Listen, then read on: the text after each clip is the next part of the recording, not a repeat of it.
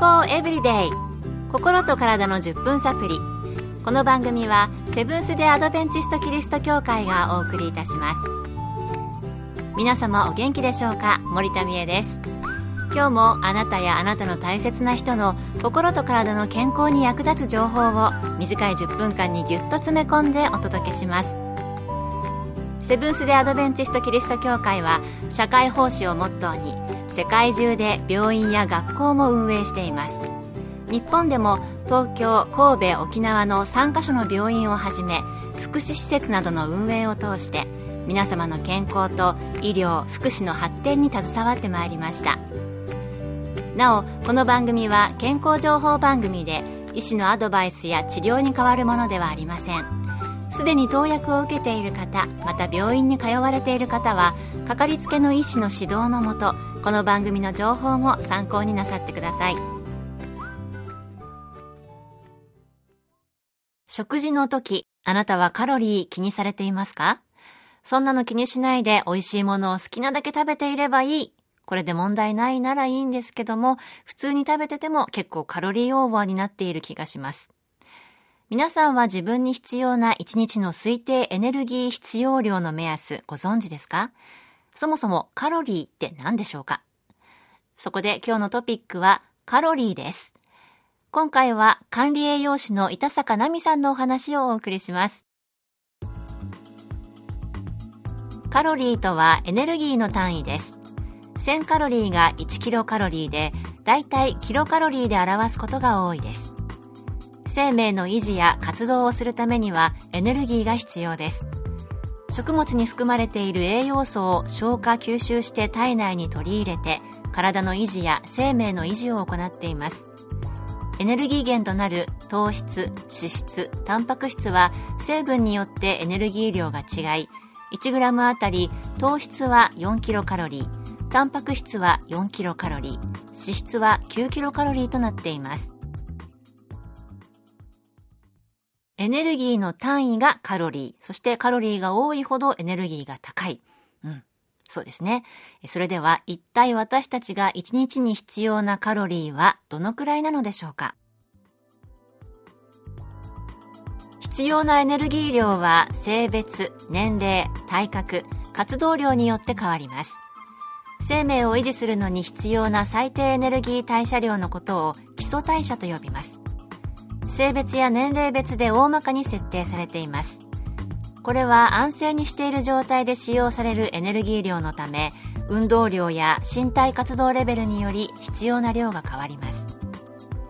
身体活動レベルとは日常生活でどの程度の活動があるかで3段階で分類分けされています。身体活動レベルの低いは生活の大部分を座った状態で過ごし静かに活動をされている方。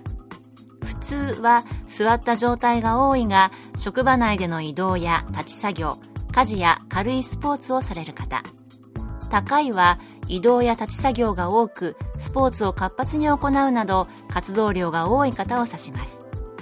例えば50代男性で考えてみましょう。体格により変わりますが体重が 65kg だと基礎代謝量は1日 1400kcal 身体活動レベル普通だとトータルで1日2450キロカロリーとなります。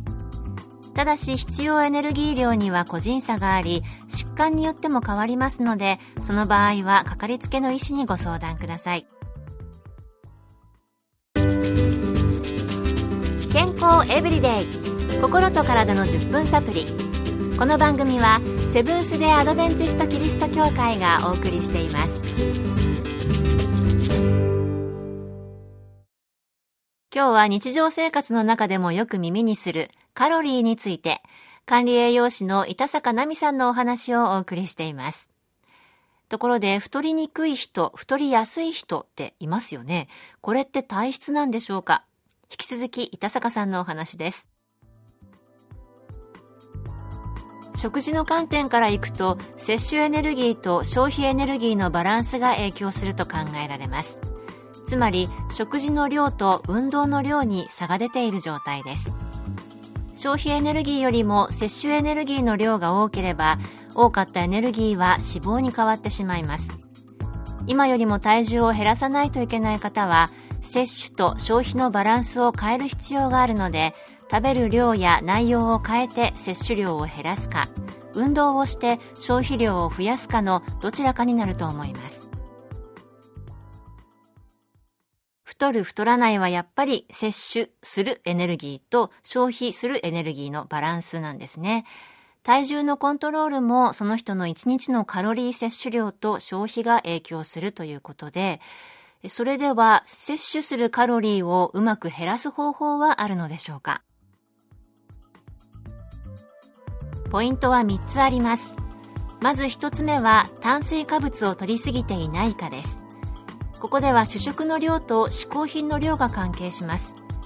ご飯や麺パンの量が多ければ炭水化物の摂りすぎでエネルギーの摂りすぎにつながります。